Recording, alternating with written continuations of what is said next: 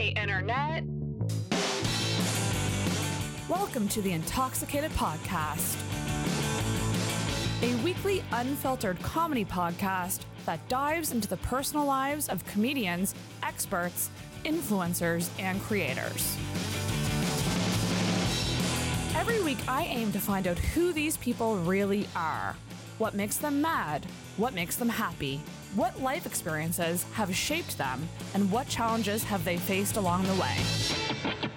Intoxicated aims to bring you backstage to uncover hidden insights into the people behind the performance, unapologetically and unfiltered. It's the podcast where too much information is just the right amount. I am your host, Sarah McClellan, a very amateur stand up comedian and self proclaimed sad girl. I started this podcast after realizing how deep conversations with others can help you understand yourself, other people, and the world. Whether it's sharing ridiculous stories or diving deep into topics like mental health, sexuality, and relationships, there is no small talk on this podcast. Just raw and honest conversations with creative and open people who own their pain and are able to laugh through it. It's a comedy podcast with lots of heart.